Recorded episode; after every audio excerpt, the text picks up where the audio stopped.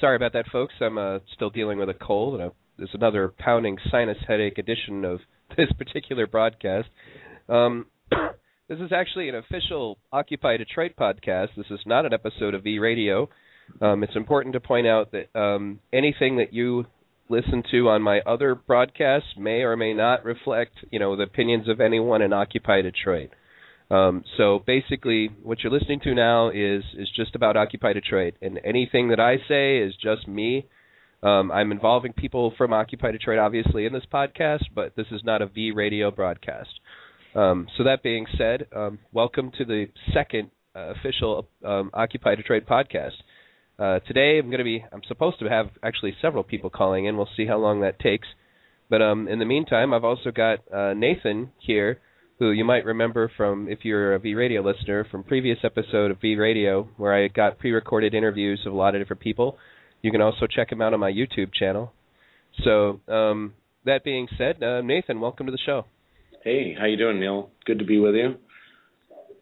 Now, um, today's topic, actually, although we're probably going to talk about a lot of different pieces of legislation, um, is specifically about this what is being referred to as the anti-occupy law by many people on the internet. Um, HR 347.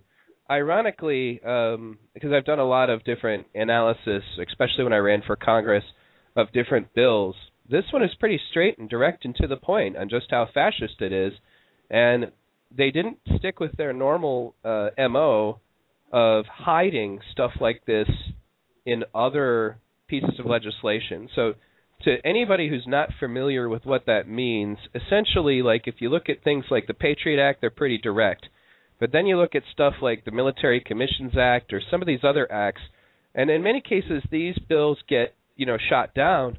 So what uh, lawmakers do is to be sure that the the Ron Pauls or the Dennis Kuciniches of the world don't see them, is they try to hide provisions of these kinds of laws in other bills. Like, you know, say for example a CIA budget bill might actually have some other stuff in it like, you know, stuck in there that has nothing to do with, you know, the CIA budget and instead says things like warrantless wiretapping, et cetera, et cetera. Um, so essentially the average layman does not even necessarily even become aware of the fact that these things are even being passed. Um, and when you consider also that if you've ever looked at the typical act in Congress, you frequently run into situations where you're looking at something that's just pages and pages and pages and pages of documents, and then only like three or four of the provisions within it might be actually unconstitutional. And it's a, essentially just kind of a means to use stealth and obfuscation to pass, um, you know, bad laws. In this instance, they didn't even mess around with that. Um, in fact, I can read because of how short it is. HR 347 right now because it's not even that long. Um, see, 112th Congress of the United States of America at the second session, uh, begun and held at the City of Washington on Tuesday and the third day of January 2012. An act to correct and simplify the drafting section 1752 relating to restricted buildings or grounds of Title 18 United States Code. Be it enacted by the Senate and the House of Representatives of the United States of America in Congress assembled Section 1, short title, this act may be cited as the Federal Restricted Buildings and Grounds Improvement Act of 2011. Section 2, Restricted Building or Grounds, Section 1752 of the Title 18 United States Code is amended to read as follows Restricted Buildings or Grounds. A. Whoever knowingly enters or remains in any restricted building or grounds without lawful authority to do so. 2 knowingly and with intent to impede or disrupt the orderly conduct of government business or official functions, engages in disorderly or disruptive conduct in or within such proximity to any restricted building or grounds when or so that such conduct in fact impedes or disrupts the orderly conduct of government, business, or official functions. Mic check anybody? 3 knowingly and with the intent to impede or disrupt the orderly conduct of government business or official functions, obstructs or impedes ingress or egress to or from any restricted building or grounds, or 4. knowingly engages in any act of physical violence against any person or property in any restricted building or grounds, or attempts to conspire uh, to do so shall be punished as provided in subsection B. The punishment for a violation of subsection A is a fine under this title or imprisonment for not more than 10 years or both if A, the person during uh, and in relation to the offense uses or carries a deadly or dangerous weapon or firearm, or B, the offense results in significant bodily injury as defined by section 2018E3, and a fine under this title or imprisonment not for not more than one year or both in any other case. In this section, the term restricted buildings or grounds means any posted, cordoned off, or otherwise restricted area. A. Of the White House or its grounds, or the Vice President's official residence or its grounds. B. Of a building or grounds where the President or other person protected by the Secret Service is or will be temporarily visiting. Or C.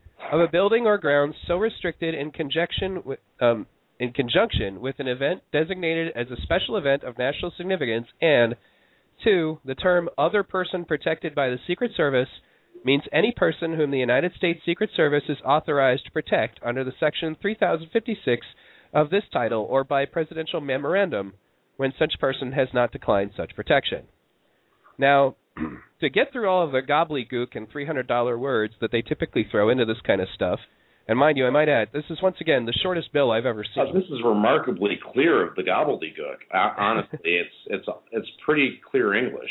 No, I understand. I just it's it's like a it's a typical thing when you're dealing with legalese that they use terminology that maybe is a bit more complicated than it needs to be. Like if you ever read the United States Constitution, anybody can figure that out. It's not complicated.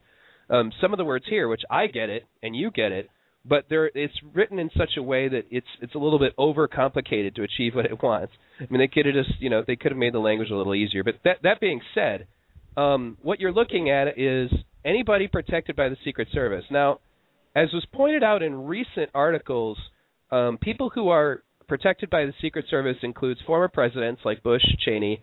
Um, it includes presidential candidates. It includes anybody that essentially is in some fashion given Secret Service protection. Okay. Now, the way that this translates into actually harming us as activists is that you know first of all it's very vague in its wording in that okay to disrupt the or you know the orderly conduct of government business or official functions. That's why I said mic check. Because that's just, go ahead, Neil. Um, wouldn't the Fed be protected by uh, the Secret Service since you know they control the mint essentially, and the, that's the purview of that agency? In theory, um, I'd have to actually look into it, but um, basically, what you're looking at here is that um, it puts them in a position where, first of all, like we can't go to say because remember, even presidential candidates like Santorum and Romney right now both have Secret Service protection. We cannot go to their rallies and mic check, or we could go to federal prison. Yeah. Um, now there's actually a couple of callers. I'm going to go ahead and add them now. Caller from 810, you're on the air. Welcome. Hello, V Radio. This is Diane, also from Detroit. Um, and a regular Wild uh, from Wild Wild Left Radio on Blog Talk Radio for the last four years. Um, really happy to weigh in on the subject, and thanks for having me. Um, there was another caller from the 407 area code. I was just about to activate your mic. If you're hearing this now, please feel free to call back. Um, and uh, welcome to the show, Diane. Um, now, a couple, uh, go ahead. There's a couple. There's a couple points I wanted to make about this. First of all, none of the language in this bill is is essentially new. Um, the, some of these, some a, a lot of these um, particulars have have been enacted in, in law before, but what the the really pertinent language here is that, as you had mentioned, anybody in office is covered under this protection. Anybody running for office is under this pr- protection. What they have done is struck the language of willfully and knowingly, which means essentially you go to protest somewhere in Detroit, not even knowing a politician is in a building, and you can be prosecuted for it. The striking of the word know, knowingly and willfully are really important. Another uh, another big Michigan law, and especially because we're the land of the lakes, we have very strict laws about ingress and egress which is blocking access. And originally that was done for our public properties, our public beaches our accesses to to the lakes. Um, so this a, a lot of people in Michigan will really understand what ingress and egress means. But what this means is that should we march down and somebody say says I can't get to my bank, you blocked ingress and egress. So they are employing that language federally, federally, to say basically a march down the street is illegal because you blocked access to going in or out of a building.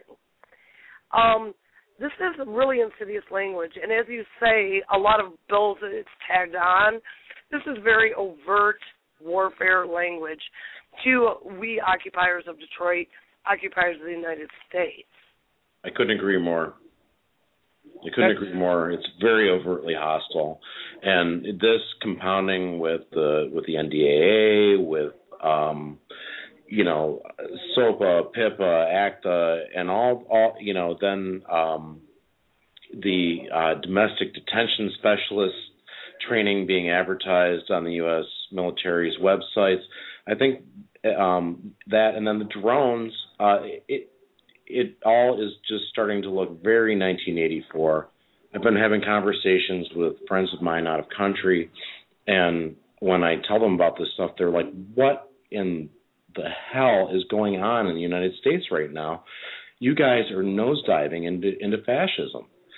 And um, you know, even friends in Mexico are like, "Man, you guys are headed to a worse police state than we have right now." Well, yes, the, I the agree. Fact of the Go ahead. matter is, I'm sorry. Go ahead. Uh, no, no, that's fine. Go ahead. I, you know, I, I'm sorry. It, it, feel free to tell me to shut up. Having a radio show, I tend to get excited and talk. I know exactly Um, how you feel. Go ahead. Okay. So, you know, the fact of the matter is is that, you know, as as Chavez put it recently, um we don't you know, it's never the revolutionaries that start the vi- violence. It's the counter-revolutionaries. It's the people wanting the status quo. They have already I mean, besides the financial and economic, they went after the the blue collar, the working class. Then they went after the investment class. Then, right now, actually, the elites are going after each other to be uh, in a, in a sick game of last man standing. But no empire, empires always fall, but nobody ever acquiesces their power. Just like, oh golly, you asked nice, I guess. Okay, here you go. Have your autonomy back. Have your voices back. Have you know, um, your your your right to self determine back. That that never happens. Um, there the the fact that you know I, I talked to Noam Chomsky last Friday on my show, and like he said, the fact that they moved this protest, the fact that they have been so um, violent in their reaction to us, says that the elites are running scared. Um, the, the the point of the matter being is, well, golly, we're listening to all this, we're enraged. Yes, you are, are I am. Um, are we going to go, hmm, let's rage more about this or let's get afraid? No, we're going to see it as a victory. The fact that they moved G8 and I was headed to Chicago to, you know, Camp David, which is Fort Knox, they're afraid.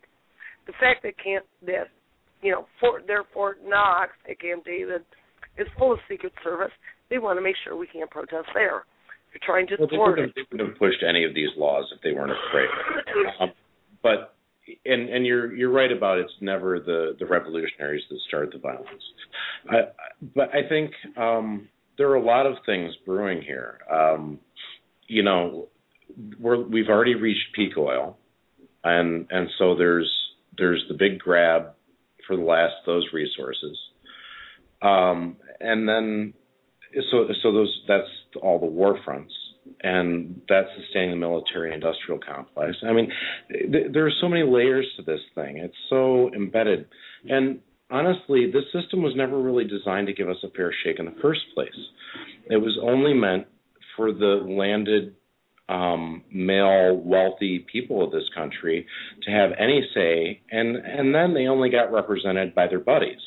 Um, nobody in the citizenry is ever really supposed to be able to vote on things that are important to them and then actually determine the direction of their lives. And so, you know, this republic really needs to become a democracy to become acceptable, I think. Um, well, it's interesting that you point that out. Uh, when I was asked to speak at a kind of a teach-in thing we did about the effects of money on politics for by Justin of the education team, um, one of the things that I pointed out was that the system that we live in now was kind of designed as a plutocracy from the beginning. Um, the founding fathers, you know, they were better than say, you know, nobles or monarchs or whatever, but a lot of them were rich people who were kind of interested in staying rich and were kind of tired of sharing their money with people who lived across the Atlantic Ocean. Um, and they did a lot of things to try to curtail or to eliminate the average person's ability to affect government. Um, and essentially, that's why I mean I've done whole shows about that topic, but but what I think what it really amounts to is that it's important to understand that our system, especially the moment we changed to representative democracy, we were essentially robbed of any real voice that we had. And the only people who ever get elected to these representative positions, with extremely rare exceptions, are people who happen to be part of the plutocracy, part of the money, part of the 1%. The system is not designed to facilitate, you know, people who are outside of the 1% ever really having a voice. You know, there are rags to riches stories, but for the most part, unless you're going to essentially, um, for lack of a better term, whore yourself out to corporations, you don't really have a prayer of getting into the Senate. Um, it's it's possible to get into Congress, but you have to have your constituents have to know who you are, which is very rare.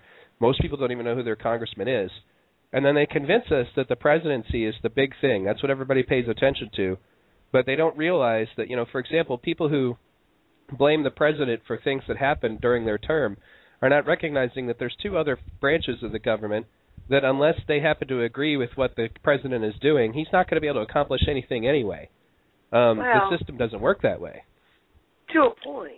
No, to ahead. a point, because the the uh, the president of the United States has a huge platform from which to speak, and I'm going to use uh, President Obama as an as uh, the the most obvious example, um, who ran with a 74% approval rating of single payer, and yet did not campaign or say a word, barely spoke out against the backlash of, of the Tea Party movement, and tried to push Medicare works, it's the most cost effective, and single payer works. He didn't use that platform. What we have now is a uniparty. And and I guess if, if anything I would like to influence you you fine gentlemen on is um you know what I changed. I changed Noam Chomsky's mind about, and he, he came out and backed the third party candidate. Um, as long as we're self defeating and, and and we do that self fulfilling prophecy of it will never work, we're stuck with a uniparty of money, with money behind all of it.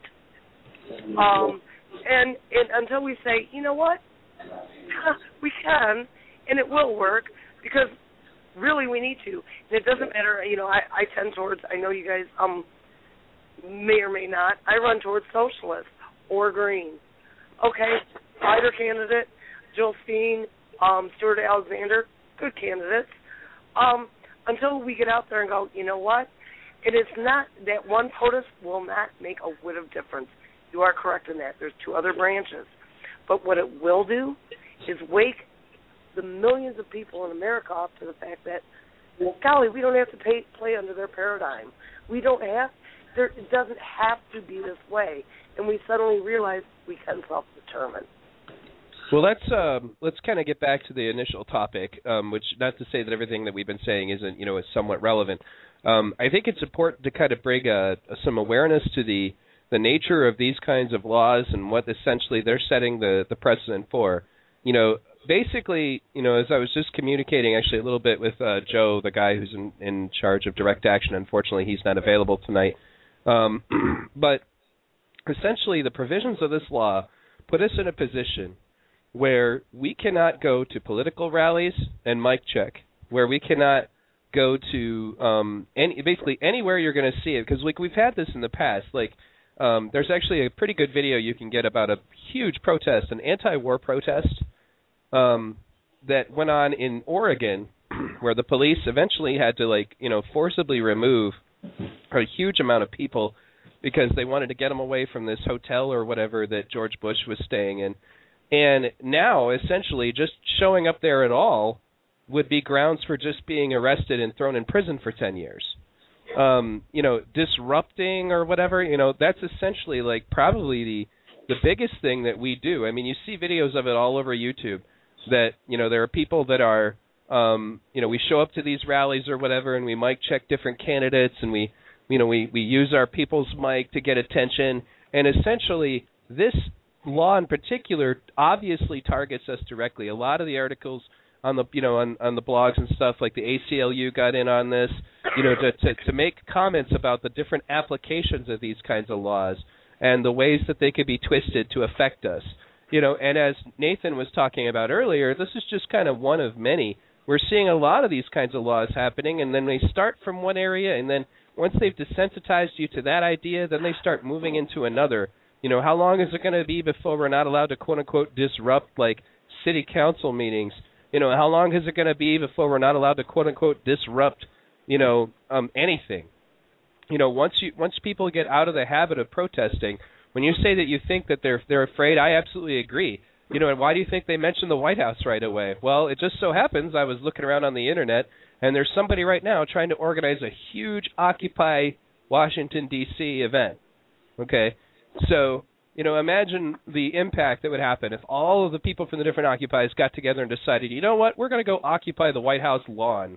You know, and that's supposed to be slotted for you know sometime this month, is what I heard. So imagine you know they're essentially just kind of ripping this together and, and sticking it out there, and that's another reason I think that um it's one of the reasons why it's so brief, and one of the reasons why they didn't try to introduce it in any other bills is because they needed to be ready right away for what could prove to be you know a huge rally of occupiers in Washington D.C. They're playing chess with us. It's a nuclear deterrent. It's a nuclear deterrent trying to make us too afraid to be the first one on the front line that's arrested for it. The center won't hold with us. It's going to be a long, hot summer of discontent. It still is in Oakland, and, and it will be in Detroit, and it will be in Chicago, and it will be elsewhere. And I, for one, will still be on the street. What can they take? My body. We're already lost our jobs, our houses, our health care. If enough of us stand up to it, you know, piranhas always overcome the shark. These laws are essentially made to make us live in fear, and they're unconstitutional. And the first time, the very first time, they dragged 30 of us away and black hood us, and it's tried even under this slated, slanted SCOTUS, it won't hold. It's unconstitutional. It's trying to make the average you and me go, golly, I'm not going to go out there because I can't afford 10 years. Um, it's commission theater, and we have we have to hold their feet to the fire and go. Guess what? Ten thousand of us are showing us up, showing up anyhow. Hey, um, real quick, uh, there's another caller. Caller from the 407 area code. You're on the air. Hello. Yeah. Hi. Welcome to Occupy Detroit podcast. How's it going? Not too bad. Tell You us know, who you I- are. Okay, my name is Justin Martin. Okay. I'm calling from Orlando, Florida. Occupy O Town.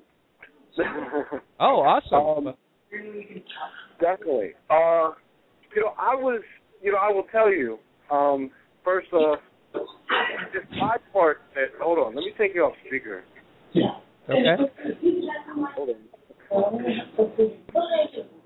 All right. So, anyways, um, yeah, what I don't get is the is is that law is in direct contradiction with the First Amendment. When it says, when it think about it, it says uh, when it, it impedes on the uh, or, or, or uh, it infringes on the right of the people to peacefully to assemble for redress of government grievances. Well, I mean, governmental business. Think about that. Governmental business, government grievances. If you're if you're re, if you're redressing a grievance to the government, I mean that's in direct contradiction with that law. I don't understand that. Well, things You like know? that get passed all the time, and you're absolutely right. It is absolutely in, in direct, you know, opposition to the First Amendment, and they find ways to re, you know, to reevaluate and you know redistribute these things all the time. The funny thing is, is as was pointed out earlier, the language isn't new, but it seems like they needed to spell it out. And Right. the funny thing is, is that you know, why do they need to make a special act about causing violence or having a deadly weapon at one of these, you know, rallies. You know, why Right. do you need to have a special clause for that? That's illegal already.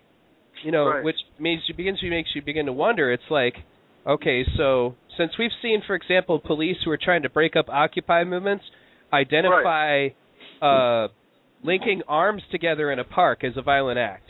You know, even though you're not attacking anybody. I have you know, seen that.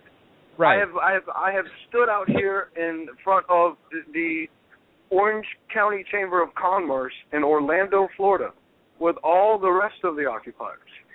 And I I find, you know, a, a very warm welcoming there. You know? I Mhm. can actually speak with people that are, you know, it's a lot of intelligent people there that really are conscious and aware of what's really going on. And, you know, we, we, we, we think we have this democracy, and it's just completely overran by all these corporations. And you know, it, everyone has their own independent belief. There's no leader, and that's what's beautiful about it.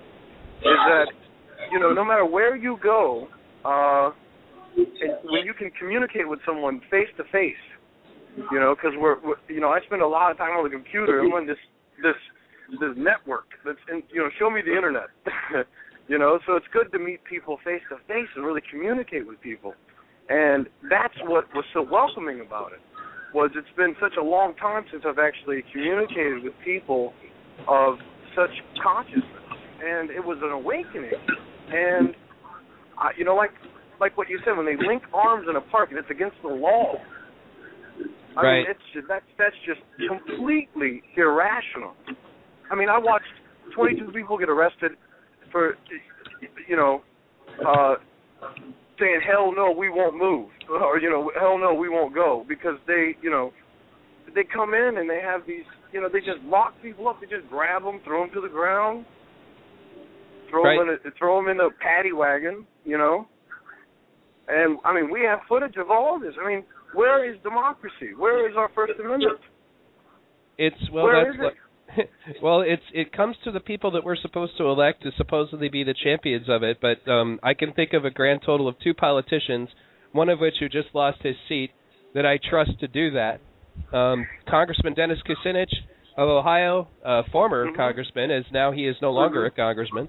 Um, Right. re- redistricted so that they could get rid of him, pit him up against another activist congresswoman who you might remember from um, she was in a oh uh, that capitalism a love story Michael Moore's film um telling you know on C-SPAN she was telling people who were I was thinking you were going to say Die Hard 2. But no no. Um she she was telling people who were evicted not to leave their homes because she knew that people would not be able to find their mortgage. Um you know Right. she's an activist too. So they pit her up against Dennis Kucinich so that one way or the other they were going to get rid of one of them um the Republicans basically redistricted Ohio and this is not to say that the Democrats don't do this too because they do but they redistricted in Ohio so that that basically to put those two at you know at odds to fight one another, and you were only going to get one of them. I mean, I hope Kucinich gets elected somewhere else because he's one of the only congressmen to ever fully come out for the Occupy movement with no bones about it. Um, right. But that being said, you know, it, it, as we were saying earlier, where where's the First Amendment? The First Amendment is supposed to be guarded by the people that we elect to represent us. But the average person, this is something I learned really the hard way when I ran for Congress. You know, I told people about their current congresswoman's, you know, activities. Now, when I was in the low income areas, people tended to understand and you know, the funny thing is is I was a libertarian at the time, which is right wing. And a lot of my fellow libertarians at the time told me not to even bother to go to places that had Obama signs cuz they didn't think I could get any of those people to vote for me and I went in there and actually every one of those people I talked to ended up voting for me. But um whenever I went to the higher income areas uh like in my district, I mean these are some places that you know, you got the the gas guzzler cars and the white picket fences. They didn't want to hear it. You know, when I told them that their congresswoman con- congresswoman was signing away their Fourth Amendment rights, you know, to warrantless wiretapping, they didn't care. Well, that that only affects people that are doing bad stuff. I'm not doing bad stuff, so why should I care? And you know, some of them even still believe that Iraq was involved with 9/11. You know, even the George Bush doesn't say that anymore. You know, and that but that's how ignorant some of these people are. And you know, um, we found aluminum tubes. right? We found aluminum tubes. otherwise it not canned. yeah. Oh my gosh. Right. I mean, you know, and now they're beating the war drum right to Iran. Absolutely, absolutely, and you know, why, why, why perpetual war? Well, whatever. Well- you know, when they say the president says he says we will take no options off the table. Okay, now people can interpret that as very mighty and strong. Well, whatever happened to diplomacy and our and our diplomats? Who, who, who's not doing their job? What's going on? What happened to negotiating? what's know? going on is they want they want Iran out of the way because they want their oil. I mean that, So that that's this- really the Peak, gist peak oil production has already come and gone. That's what the story is. right. This is the grab for the last of the resources. That's why Russia and China are taking um, Iran's side, and we're stacking up against them with Europe. Uh, Um, you know, it's pretty pretty blatant and simple. We have them pinched in on both sides, and a pipeline to Asia across Afghanistan, and uh, access to the Gulf and major waterways for distribution. I mean, it's a it's a very clear strategic power play and grab for resources. If you try and play it as anything else, it's just absurd. Right. It completely agree. is. I mean, That and they think build if it- they call the Arabs so their imaginary friend will come back. right. we built an entire empire based on a depleting resource. I mean, I don't know. I, I mean, banking, you know, and and Peter Joseph, that that's a brilliant man. He really has brought even my eye to the attention. I'd I'd like to take this time out to say, uh, he showed me this link on Facebook. That's why I called in. But um, you know, he really brought something to my eye about the Federal Reserve cartel. Essentially, is the way he, you know, and then uh, also on a, on a on a spiritual level. I mean, it was like it was like he was able to say, "Wake up," you know, and he does it through instrumental means. I would say because I like playing instruments also. So I I heard the instruments and it it was a message that you decoded and what I decoded out of it was this awakening and once I you know it's like it's weird it's like we are coming to a higher consciousness I think as a people Sure. And- so. you know and as we and as we all you know uh come to this consciousness we also need to take into perspective our fellow person and do we you know and and love society and and and and and you know i find it difficult to try to spread the message of liberty love and peace you know it's it's very hard because there's a lot of people that are fed up you know right. uh and you you see them i mean the occupiers. I mean there was how many people out in oakland? Yeah. uh, a hundred thousand plus plus? There was a lot and i'm and i'm looking forward to that. I think um you know once again as i as i pointed out at the beginning of this broadcast this is an occupy detroit broadcast not a v radio broadcast but um even to any members of the occupy movement the fa- my favorite radio broadcast that i've ever done um that i think would be valuable to pretty much any activist was called on the subject of sheeple you can find it at my website v-radio.org or v-radio.org um, and uh, there I played uh, recordings of people who were being interviewed about what candidates they wanted to vote for and why they were voting for them. Um, and one in particular that sticks out, like the first video was a recording of the guy did when he went around asking these people who were lined up outside in the middle of the Alaskan winter um, to meet Sarah Palin and have her, you know, sign their book, you know. Um, and they say, "Do you want Sarah Palin to be the next president?" And they'd be like, "Oh yeah, absolutely." Uh, well, well, what do you think of her foreign policy? And they're like, "Dot dot dot," you know.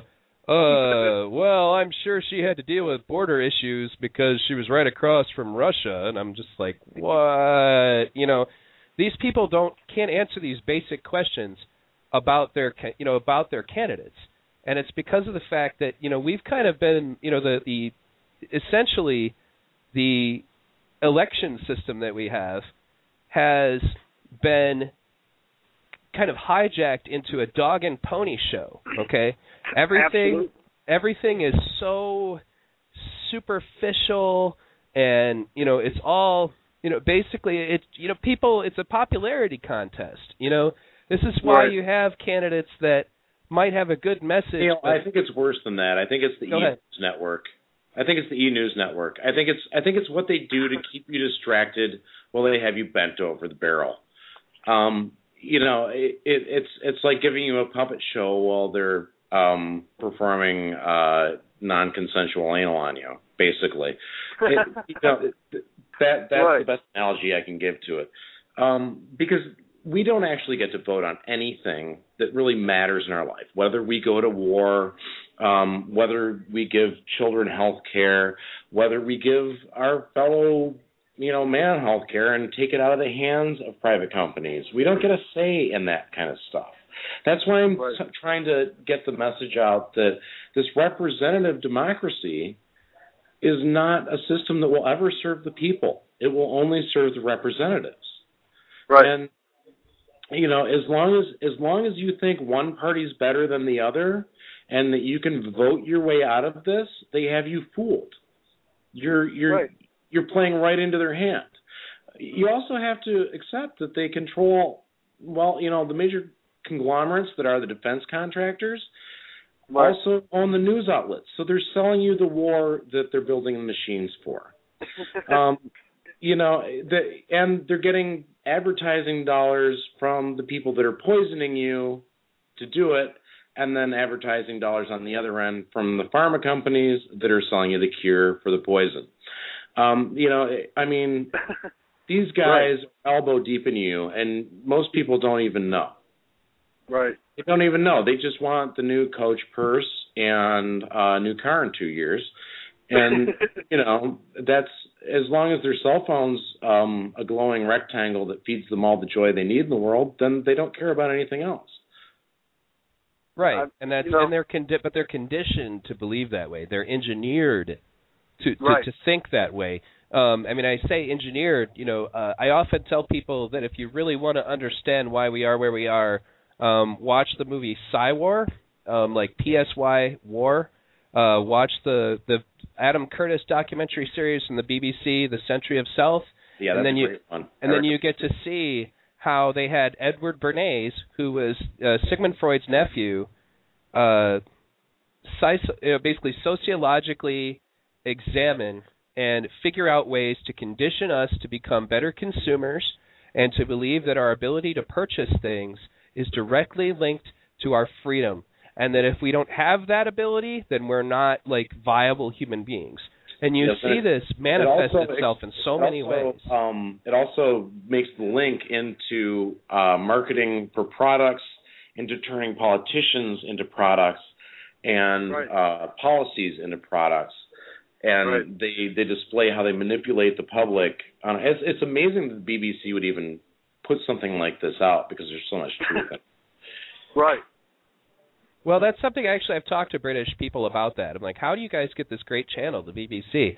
And the funny thing is, is they told me that the stuff that we're watching that we like is actually BBC Three, which is the smallest channel and gets the least amount of money. Um, you know, but in the interest of making money, they try to make a BBC to cater to all audiences. And right. so basically that's what you're looking at um, you know, that's what you're looking at when you're dealing with this is that basically we're looking at the exceptional television that apparently a great deal of the BBC, BBC is crap.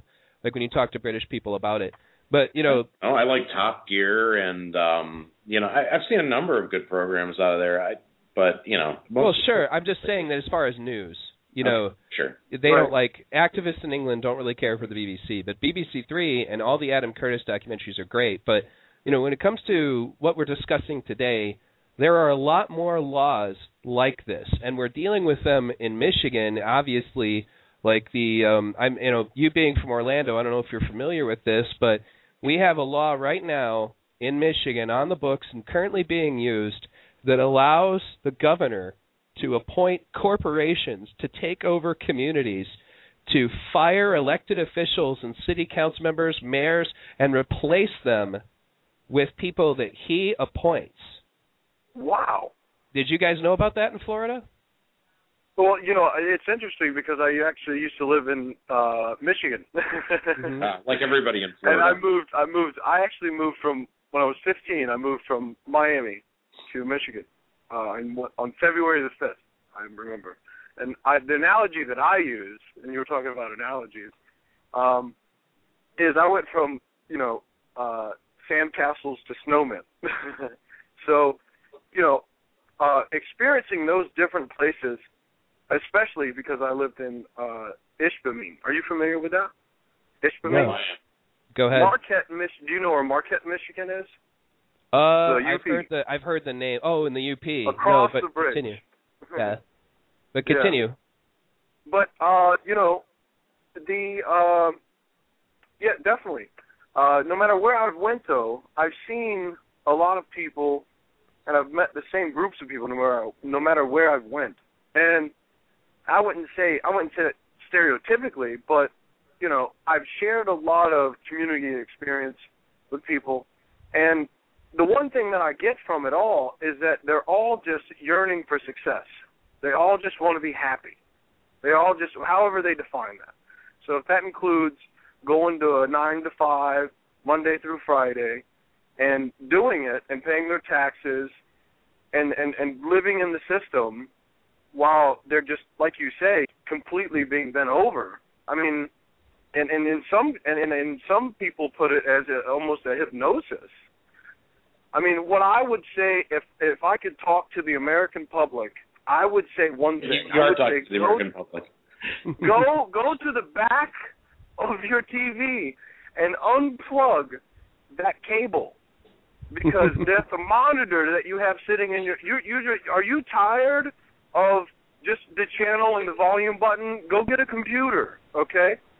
You got a lot more options, a lot more inputs. You can input information and receive Now, information now. that you input. For now, they're they're seeking to end that though, brother. They're, now they're, they're, get- seeking getting that, rid too. They're getting that too. And Right. we all thought, okay, this, you know, everyone blacked it out. So did Google with this whole like anti-piracy act. A few days later, if I'm not mistaken, didn't they come out with a global act that initiated it globally? Yeah, I don't was like called the anything that says Anti-Counterfeit. Act or something like that. I don't know the I don't I don't know the exact HR number, but I I'm I believe I read it somewhere where it said they initiated it on a global level. And Well- then soon after, Google, YouTube, everyone else, they changed their privacy policy, and their EULA is very interesting. Uh, but you know, our our privacy is being encroached on at all angles. We are being manipulated by the mass media. Mm, It I'd say seems as if- overrun, not It seems as if everywhere, Mhm. everywhere I look around, bro, everywhere I look around. Well, you know, my a- favorite, my favorite part is when the electricity gets shut off, and I walk outside because so does everyone else, and they actually become human again and talk to each other. It's like they get off the grid. it's freaking awesome, dude. I love when the power goes up, and the silence is phenomenal. You know, you're actually talking about a really interesting point. Um, you know, that's you know, I hadn't thought about that until you just brought it up, but it reminds me of one of my favorite episodes of South Park, um, where uh the internet goes off. And he kind of makes it like a parody on uh post-apocalyptic films because people are in camps so that they can get internet, you know, like as if they were trying to get food or something. You know, people are traveling around to different states to try to get more Right. internet. Um, you know, but as far as how this is relevant to what we're discussing, the idea that you can make a law as a governor and get it passed through the you know the House and all that that allows you to shut down local governments essentially allows you to circumvent the right to vote. It allows you to um, destroy any any semblance of the democratic process there really is. And he's handing these places over. Um, I'm trying to remember the name of the city, but uh, they normally have this. Harbor. What was it? Benton Harbor got Yeah. turned over to Whirlpool. Yeah, Benton Harbor is now ruled by Whirlpool, and they uh, there was a freedom festival that normally happens in Benton Harbor, and Whirlpool called it off. You know, if you can imagine for a moment, then essentially, you know, it's almost like could this be a test bed for desensitizing us to the idea that corporations should be running everything already? Yeah, You know- believe it. It is. Michigan's Michigan is a test bed for a lot of stuff. I would say. Well, I mean, when you think about it, as uh, actually like um, Michael Moore said when he was at Occupy Detroit and Flint, he said that Detroit is the the kind of the ground zero for the financial collapse. Um, it's like you know this is where the bomb hit, and now the radiation is just spreading. Um, you know, and so basically we are kind of in a position where, like, for example, oh, there's another thing that was recently revealed here in reporting on Detroit News. The Detroit Police Department recently purchased a weapon um, that is utilized really for no purpose other than to dis, you know to disperse large crowds. Um, and uh, I'm actually I'm failing to remember what the name of it is, but it comes on a big truck. I believe it's a microwave cannon. But um, basically, it's, it's um, it's a big gun that they can fire. It has you know it's invisible. It makes you feel like you're on fire. It doesn't actually hurt you, although if you were exposed for a long period of time, it could. Um, and it really has no purpose other than breaking up big crowds. And you know, you couple that with the other things that the state is doing. I've mentioned on a previous broadcast that uh, here in Michigan, they um, recently, I, you know, you go into the uh, DHS or FIA office where people get food stamps, and for the longest time, the place just looked like a lobby, maybe for a hospital or something, where you're sitting at chairs and, you know, they call you up when it's your time, and you know, no big deal. And there'd usually be at least one security guard there well, you go in there now. The last time I was there, there were four security guards, armed security guards. And the big area where you see, you know, where you, normally you would walk up and talk to people, like maybe at a bank, like with tellers or whatever, is now sealed off with bulletproof glass. Okay? What? Yeah, I'm not even kidding. This place is somewhere that you would normally, you know, you you bring your family there, you bring your kids there, whatever and there are kids there, and it's sealed off with bulletproof glass, like it would be, say, in a gas station in the ghetto. You know? Oh my goodness! Stop. Yeah, and this and wow. this is a state building. And I remember I just walked up to the one of the security guards and asked him. I said, "Man, you guys have four security guards here and bulletproof glass. I mean, was there some kind of incident?" And they said, "Well, uh, Governor Snyder recently put a huge limitation on uh, all of the cash assistance that people were receiving, and he's got his eye on food stamps.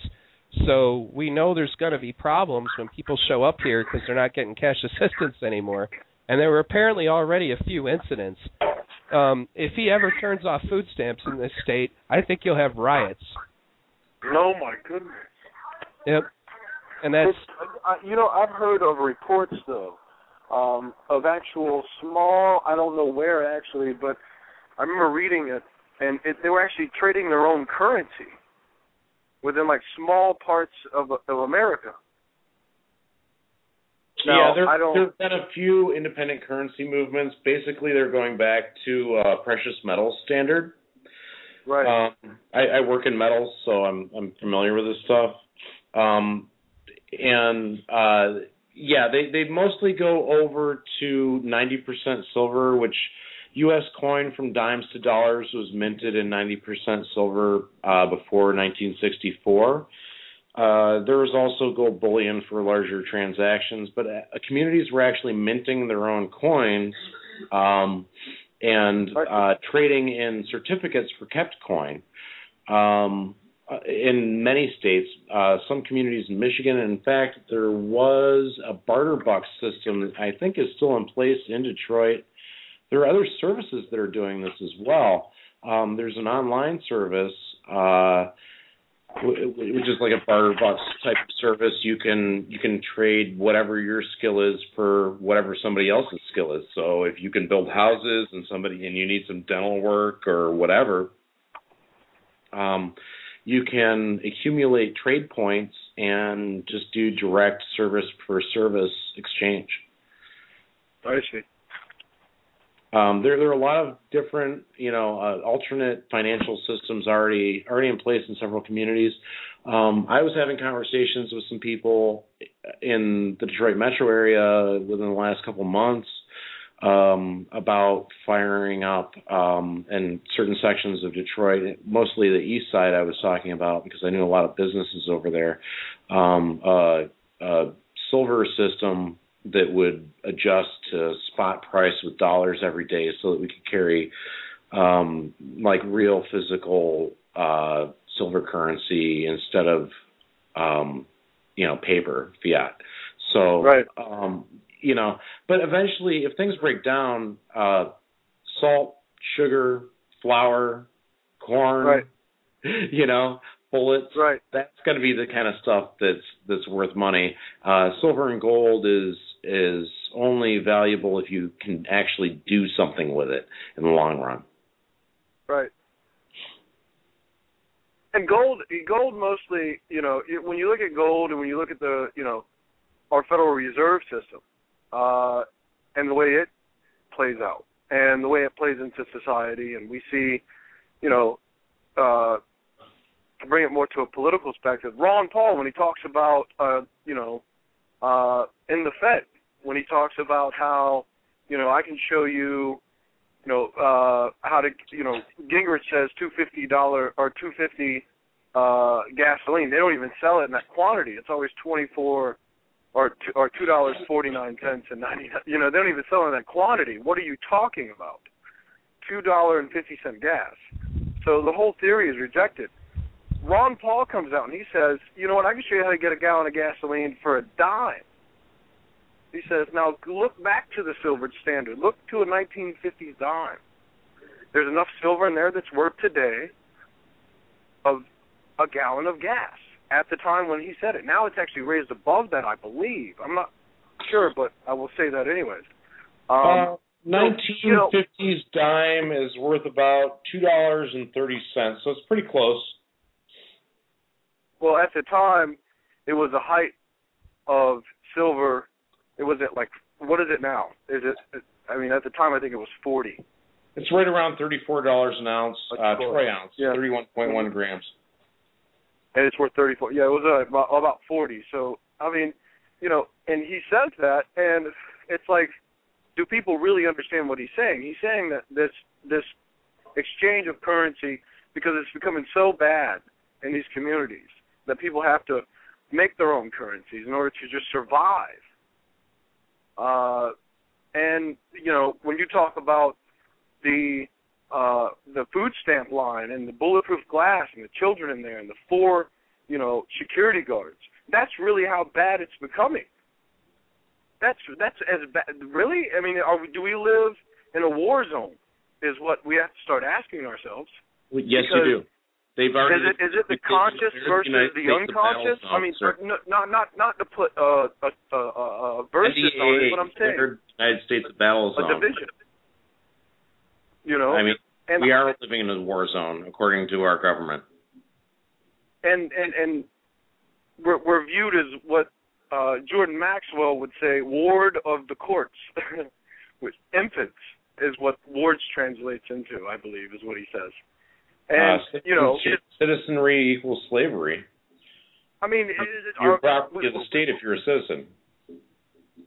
what happened? My question is, what happened to democracy? What happened to the American people? What happened It to was the never here. Democracy was never here. This was always a representative republic.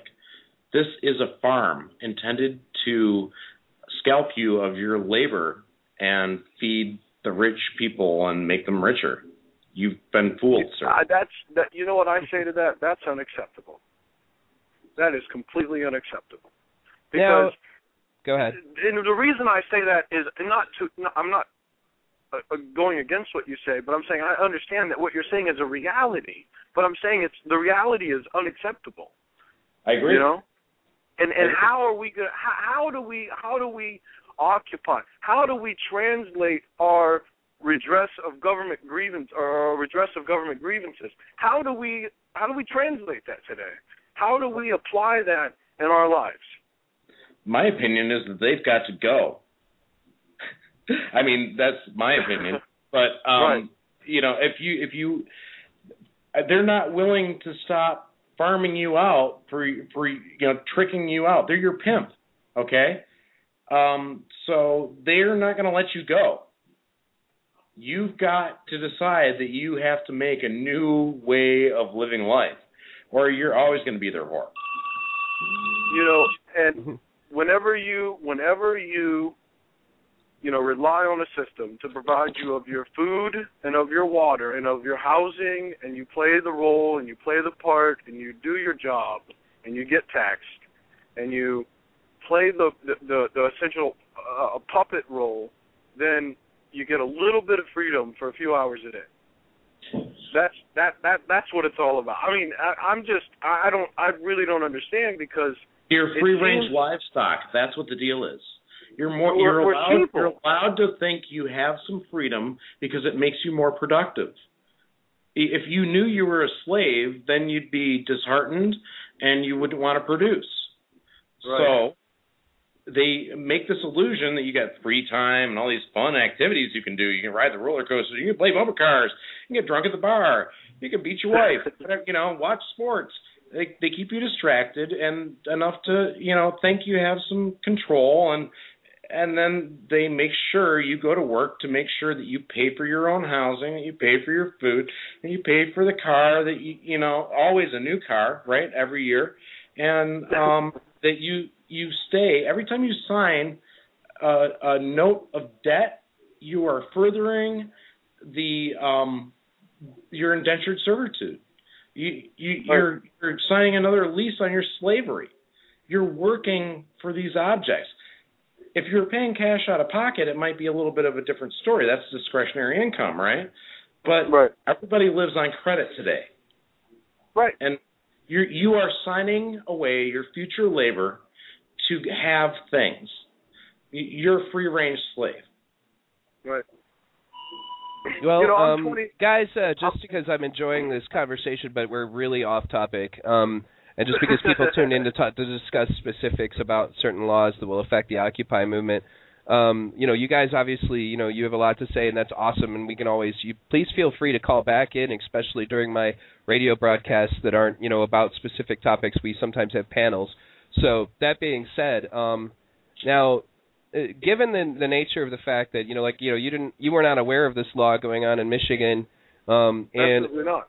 and then obviously we have things like the NDAA that a lot of people have been talking about the ability to um you know put people away you know indefinitely the suspension of habeas corpus uh and and the way that you know especially this particular law seems like a response directly to the occupy movement um, it makes you know an interesting you know story actually that you know I'm hoping to discuss with people from direct action from different Occupy movements is you know so what do we do now? If we can't mic check at these people's rallies I mean there were a lot of other places that we would mic check but you know is this something that's essentially going to be you know part of a uh, a downward spiral so to speak towards not being able to you know publicly outburst anywhere you know what kind of language are they going to use to convince people that that's the you know that that's the better thing to do Well, Um, really, Neil, I think I think if you read the first part of that law again, um, it doesn't specifically outline only things that are protected by the Secret Service. It, it says that you cannot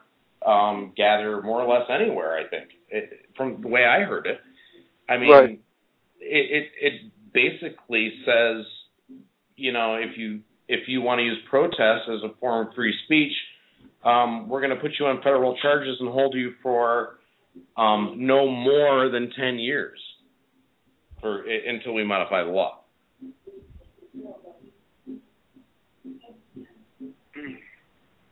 You know why? Why is it the U.S. has more prisoners per capita than any of the other uh, nations on Earth, but we're supposed to be the most free nation on Earth? Uh, can you explain that to me? I'd love to hear that. Um, you know, can you tell me why we're uh, privatizing prisons at a record rate? You know what prison wages are like? You know, thirty-three, thirty-seven cents an hour. You tell me slavery's dead? we Those, those are the non-free range slaves. So you got free range, and then you got like cage breeding. No, and that's I think um, it's important, I guess, to try to bring things back to a point where we start to pay attention to these legislations, and we need to bring people awareness of them because in many cases the average citizen is just not really um, it, they're not tuned into the fact that something like this could even happen. That I guess would be the point. And the way that you know essentially you know a fascist system takes hold is one piece at a time um you know like we'll do it a little bit over here and we'll do it a little bit over there and we'll do it you know and and then eventually when things are to the point that or we've lost all of our rights it's going to be a situation where we basically we have to ask ourselves at that point, how did this happen? How did it get to this point? And in order to find out, you're going to have to monkey through pages and pages and pages of, you know, United States code, which is confusing in of itself if you've ever tried to read the law. Um, you know, to uh, you know, leaf through well this this thing and this act here and this thing and this act here. You know, by the time we're finished and when all of this is accumulated, it's going to be a spider web. It's already too late, Neil. Mm-hmm. Well, shit's gone down. I don't. I don't. Everybody I don't, slept I don't, while the hammer fell. I'm not giving up until uh, they come to I my house and cut off the you know cut off this radio show. Well, I didn't say I was giving Absolutely, up. and I agree with you. I agree with you, bro. There, I don't know. I never give up hope, ever. You, I mean, Barack Obama ran on that, right? Hope, something to believe in, right? That's what he said. Well, then, Change we can you know, believe you know, the change you can believe in. The only thing he ever did was change his mind.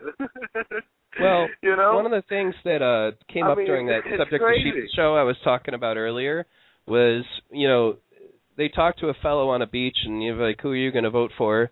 And he's like, Barack Obama and he's like, Well, why? You know, what is what policy of Barack Obama's do you like? He's like, Well, I think I like change and I'd like to see change. I mean, he couldn't articulate what change. He couldn't articulate what change he thought Barack Obama was going to bring about. It was all. Th- this is why I tell people to educate themselves about propaganda and advertising and all of that, because right. you're, you know, at that point you're kind of brainwashed. You support like this person infallibly to the point that you want them to be the leader of your country, and the most you know is that they're going to change things. You know, okay, what is it going to change it to? We could change it to national socialism for all you know. You know, if you're not aware, you know, then th- then that's where you're stuck. You know, essentially is that there are so many people that vote for people based on you know superficial reasons. You know, and then those people in turn run the country. You know, Right.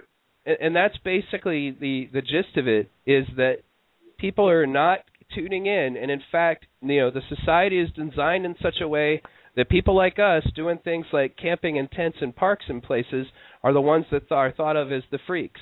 That people that are socially conscious and actually care about the world that they live in are the ones that are freaks. The ones who stand up and do something well now we're going to be criminals for for speaking out okay? And essentially um when when you look at it the, the final resolution of all of this is that when this is gone when the world is gone you know it reminds me actually of something that was said in a recent Star Wars film. You know so this is the sound of you know uh, you know democracy dying the sound of thunderous applause. Because we will have been so convinced that this was good for us that you know that the that the brain at that point is disengaged. And that's why I say you know we're kind of at a state now where this law has not passed this one we were talking about that the show is mostly about it has not passed yet uh, Barack Obama has to sign it into law okay that passed the House passed the Senate and you know in other cases there were laws that were more vague or you know distributed in such a way that um maybe they could have an excuse of maybe I didn't read it, like the Patriot Act, you know. Um, but there's no getting around this. There's there's no other job. way. Right. That there's is no their job. Their It- job is to read that. Their job is to represent the United States. Uh, and you know, if they don't do that, I mean, and Ron Paul makes a very good point, and I don't mean to be promoting a particular candidate because we could be, you know, just whatever. But the bottom line is, is that when he says that, uh, you know, there is uh, you know, th- th- there's there's no reason as to why we should have a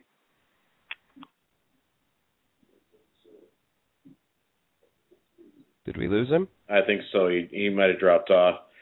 Um, but on the on the subject of uh, presidential candidates, I'd just like to say, anybody who is looking for a messiah, stop. Just stop. There isn't one. There's no magic bullet. It's not going to cure the problem. It's so systemic. It's so deep. you know, you, you're not going to vote your way out of it. Voting is what got us here, and it, the system was rigged from the get go. It's time to reset, and let's do it peacefully, but let's get our voices heard finally. I mean, it's time.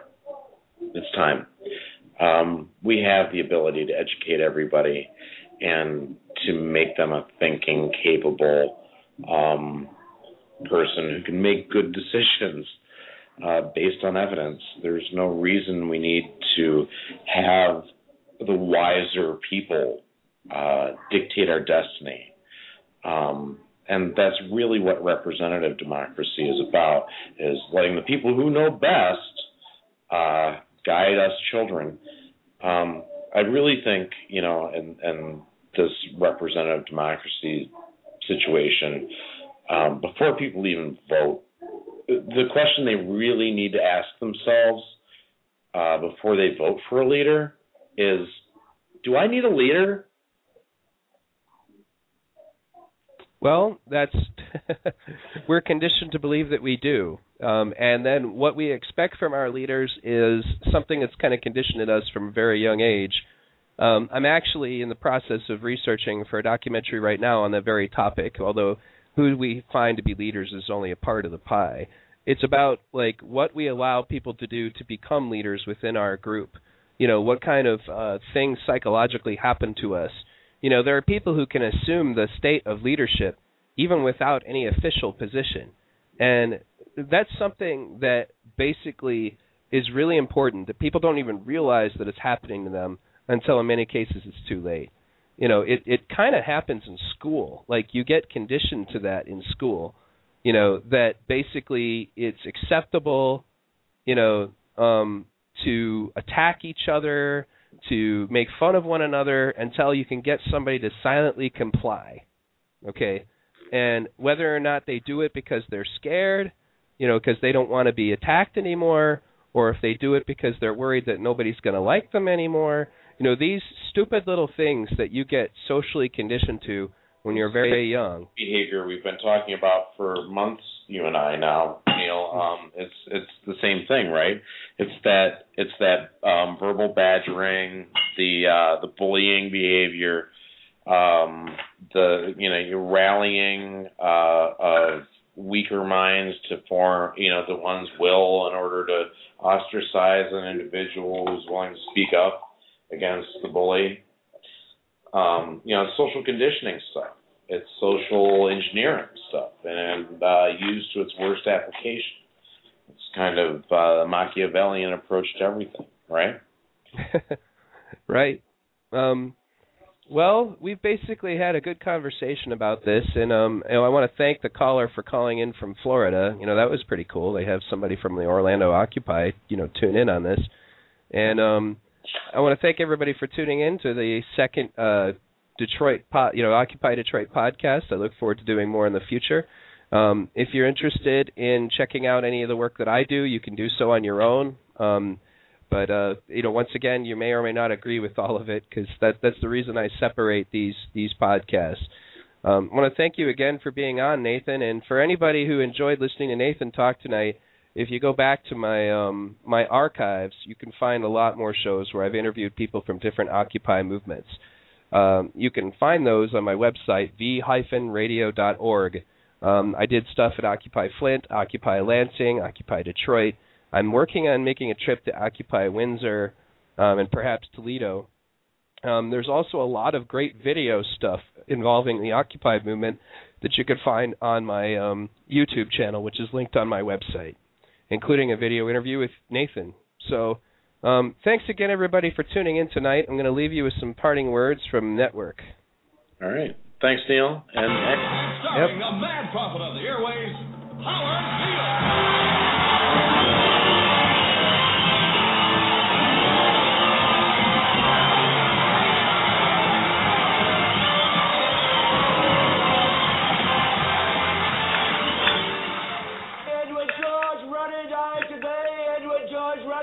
Of the board of the Union Broadcasting Systems, and he died at 11 o'clock this morning of a heart condition, and woe is us. We're in a lot of trouble. So, A rich little man with white hair died. What has that got to do with the price of rice, right? And why is that woe to us? Because you people and 62 million other Americans are listening to me right now. Because less than 3% of you people read books. Because less than 15% of you read newspapers. Because the only truth you know is what you get over this tube. Right now, there is a whole, an entire generation that never knew anything that didn't come out of this tube. This tube is the gospel, the ultimate revelation. This tube can make or break presidents, popes, prime ministers. This tube is the most awesome goddamn force in the whole godless world. And woe is us if it ever falls into the hands of the wrong people. And that's why woe is us that Edward George Ruddy died. Because this company is now in the hands of CCA, the Communication Corporation of America. There's a new chairman of the board, a man called Frank Hackett, sitting in Mr. Ruddy's office on the 20th floor. And when the 12th largest company in the world controls the most awesome goddamn propaganda force in the whole godless world, who knows what shit will be peddled for truth on this network? So you listen to me. Listen to me. Television is not the truth. Television is a goddamn amusement park. Television is a circus, a carnival, a traveling troupe of acrobats, storytellers, dancers, singers, jugglers, sideshow freaks, lion tamers, and football players. We're in the boredom killing business. If you want the truth, go to God. Go to your gurus. Go to yourselves. Because that's the only place you're ever going to find any real truth. But man, you're never going to get any truth from us. We'll tell you anything you want to hear. We lie like hell. We'll tell you that uh, Kojak always gets the killer and that nobody ever gets cancer in Archie Bunker's house. And no matter how much trouble the hero is in, don't worry. Just look at your watch. At the end of the hour, he's going to win. We'll tell you any shit you want to hear. Hey, man. We Uh, deal in illusions, man. None of it is true. But you people Oh, sit there day after day, night after night, all ages, colors, creeds. We're all you know. You're beginning to believe the illusions we're spinning here. You're beginning to think that the tube is reality and that your own lives are unreal. You do.